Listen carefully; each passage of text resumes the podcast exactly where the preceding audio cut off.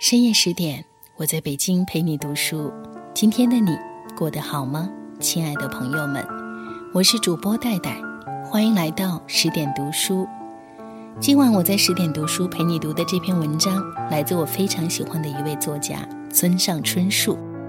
这篇文章的名字是《我与幸福之间只差一只猫儿》。上大学时。在夜里打工回家的路上，看见一只小猫咪，一喊它，它便一边叫一边跟着走，一路紧追不舍，跟到了家门口。无奈只好给它一点吃的，猫咪就在家里住了下来，并没有专门起名字。有一天听广播，说有个人养的猫不久前失踪了，名字叫彼得，于是想，得了，就叫彼得吧。彼得就这样生活在我家，长成了一只有点凶的小公猫。早晨肚子饿了，他就啪叽啪叽地拍打我的脸。不过一人一猫比较投缘，一起生活了好多年。那时跟相处的女孩子交往不顺利，待在学校也没劲，烦心事儿还真不少。可只要和猫一起坐在午后的阳光里，静静地闭上眼睛。时间就会温柔而亲密的流淌过去。后来，我开了一家店，叫彼得猫。一天的工作结束后，夜里就把猫放在膝盖上，一边啜几口啤酒，一边写起我的第一篇小说。这至今都是美好的回忆。经常有人问，为何您的作品总能让人感到温暖呢？也许，这应该归功于陪我写作的猫咪吧。我二十出头，刚结婚没多久的时候，囊中空空，连一只暖炉都买不起，住在东京近郊一所四下漏风、寒冷彻骨的房子里。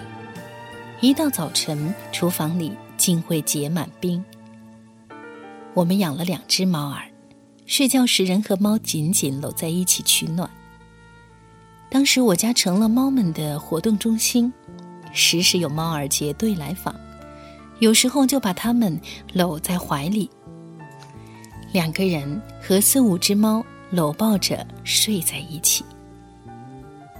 那是一段艰苦的日子，但由人和猫儿拼命酿造出的温情令人感动。从那以后，我就想写能酿造出温暖的小说。二十多岁的时代就这样手忙脚乱的过去了。要说那十年间还记得些什么的话，就是一天天拼命干活，经常债台高筑，养了许多猫咪。现在我仍会想到静静的消失在树林里的彼得。可一想起彼得，我就想起自己还年轻，还贫穷，不知恐惧为何物，却也不知日后出路的时代。想起当时遇见的许多人，那些人后来怎么样了呢？我与安溪水丸先生常常因为书籍的装帧和插画合作，这种交往始于很久以前，但并非仅此而已。都是长期住在青山一带，工作室也在那附近，一到晚间便经常在附近游荡，或是去酒吧喝上一杯。我也一直生活在以青山为中心的地域，时不时也会偶遇。走进附近的酒吧里，酒保也会告诉我，水丸先生昨天来过，还说这阵子没见到村上先生来着。东京虽说是个大都会，但在一个地方住久了，就明白人的活动范围很有限。水丸先生是个非常热心的人。大约七年前，我盖房子的时候，请他画合适的隔扇外加挂轴，他一口应承：“行，我来干。”于是不辞远道赶到我家，亲自动手磨墨，用毛笔画上了漂亮的富士山和鱼。然而他一个人关在那间屋子里画隔扇时，一只大的像美洲狮的猫儿把他画的鱼当成了真的。冷不防，哇的一下，猛扑上去。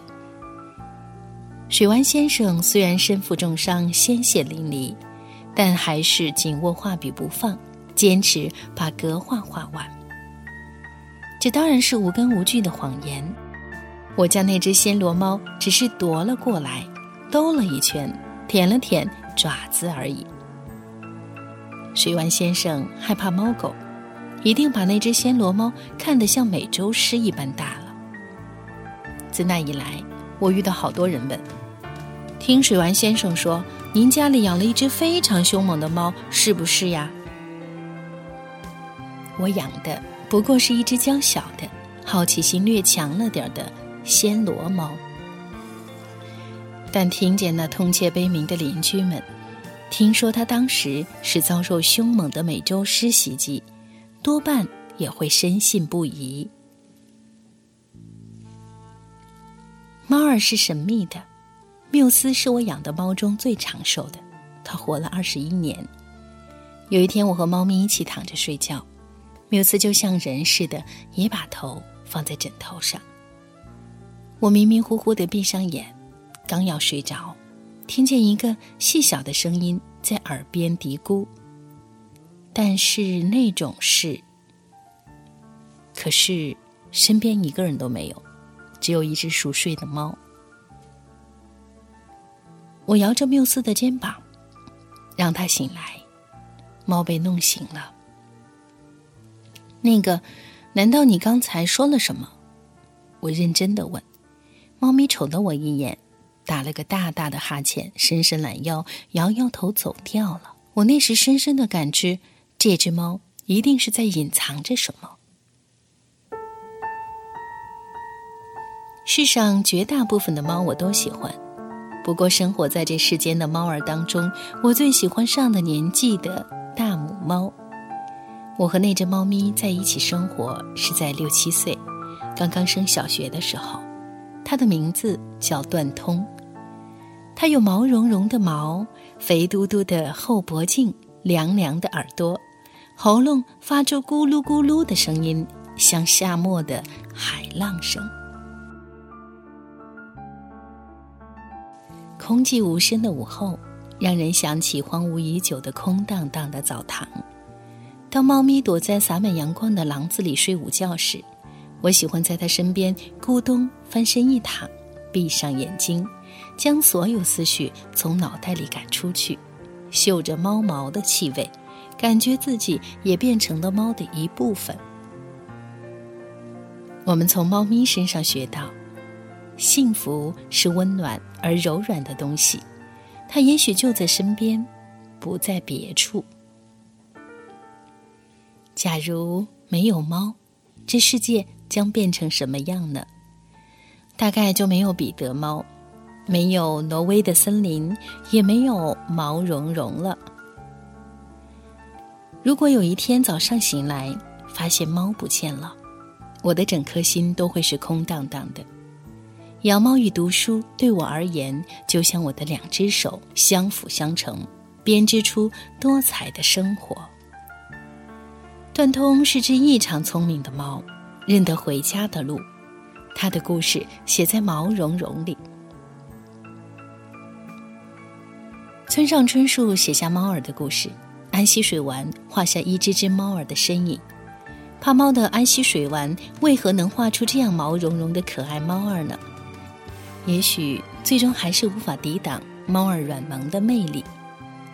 至今仍然不知是在什么样的契机下，两位挚友一拍即合，创作了这本可爱的书。安溪水丸已于二零一四年离世，毛茸茸也成了村上与安溪的一份珍贵的友谊见证，一段不可再现的宝贵记忆。我们从猫咪身上学到。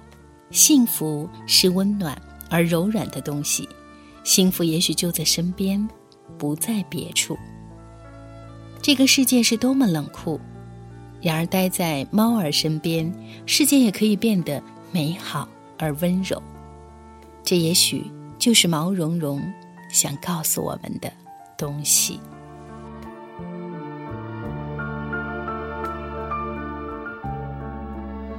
刚刚我们听到的就是今晚主播戴戴在十点读书当中和你分享的内容，来自作者村上春树。